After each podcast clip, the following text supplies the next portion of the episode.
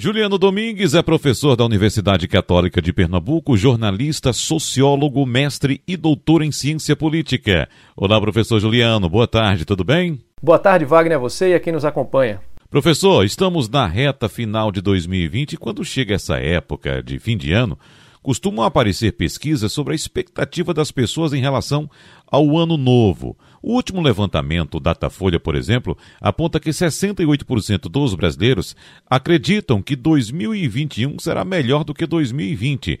Esse número demonstra que o brasileiro mantém a tradição de ser um otimista, aconteça o que acontecer.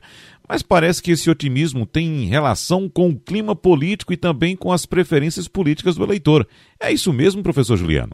Tem relação, sim, Wagner, a percepção né, que as pessoas têm, não só em relação ao ano de 2020, né, ao que passou ou que é, estamos passando nesse momento, mas também em relação ao que vem pela frente. Isso tem associação com as preferências ideológicas e políticas do cidadão e da cidadã por um motivo muito simples porque a forma como cada um enxerga a realidade está no mesmo caldeirão em que estão também as convicções políticas e ideológicas. De tal forma que, a depender das minhas convicções políticas e ideológicas, a minha percepção sobre aquilo que a gente chama de realidade tende a variar, tanto em relação àquilo que passou ou aquilo que estamos vivendo nesse momento, mas também em relação ao futuro.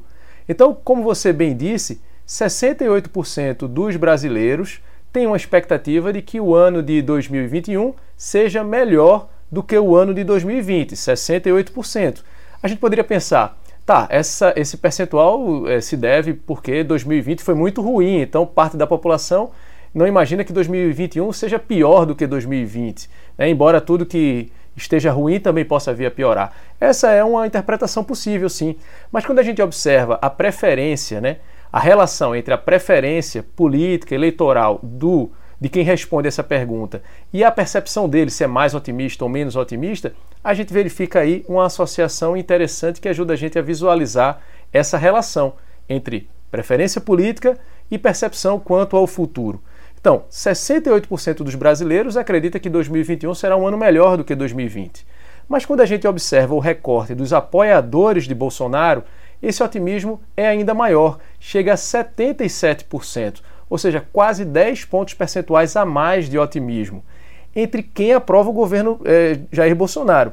Quando a gente observa o percentual daqueles que sempre confia nas declarações do presidente Jair Bolsonaro, ou seja, aquele percentual dos eleitores mais fiéis ao presidente Jair Bolsonaro, esse otimismo é ainda maior. 82% daqueles que sempre confiam nas declarações do presidente Jair Bolsonaro acreditam que 2021 será melhor do que 2020.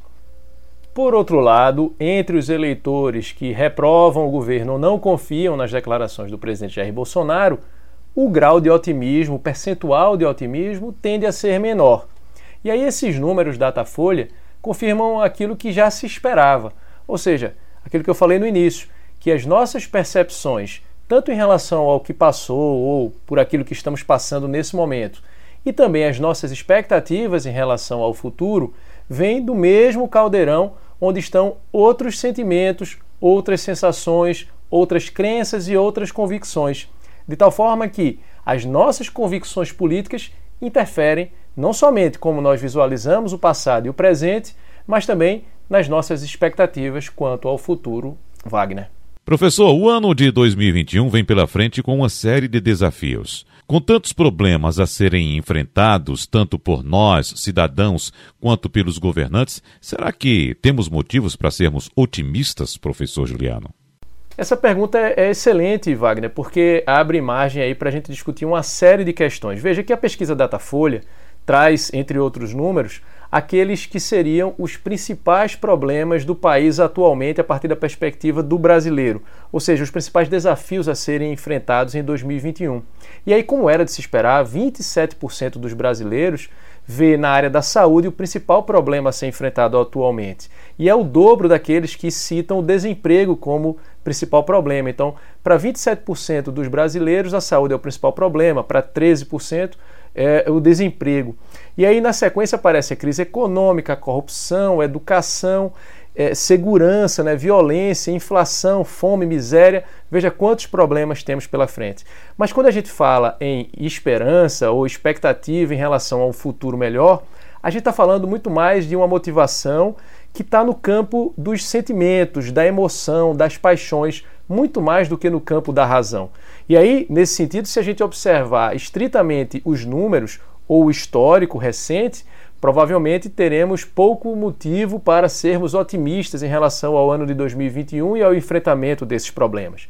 Mas como otimismo e esperança residem muito mais no campo das emoções, então aí a gente tem essa manifestação do brasileiro de que Apesar de haver, digamos, pouca evidência no sentido de um futuro melhor, ainda assim o brasileiro acredita que o que vem pela frente provavelmente vai ser melhor do que estamos vivenciando agora. É justamente o sentimento de esperança, é a crença de que, é, apesar das circunstâncias, tudo vai melhorar. Ou a crença muito mais é, naquilo que a realidade deveria ser do que propriamente naquilo é, é baseado naquilo como ela se apresenta nesse momento. E esse ambiente em que a gente está inserido agora, ou seja, do calendário de final de ano, é um ambiente marcado por símbolos que sugerem justamente isso. Então, é não somente o Natal, né, para aqueles que creem é, é, no, no, no, simbolismo do Natal, representa justamente isso, a possibilidade de um recomeço, de uma renovação, e também o final de ano,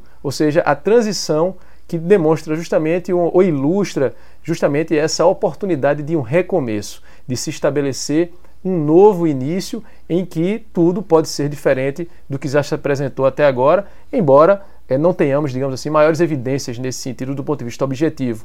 Mas o que acaba valendo, como eu disse muito mais, é o desejo, é aquilo que as pessoas gostariam que acontecesse e não necessariamente a realidade como ela é, Wagner.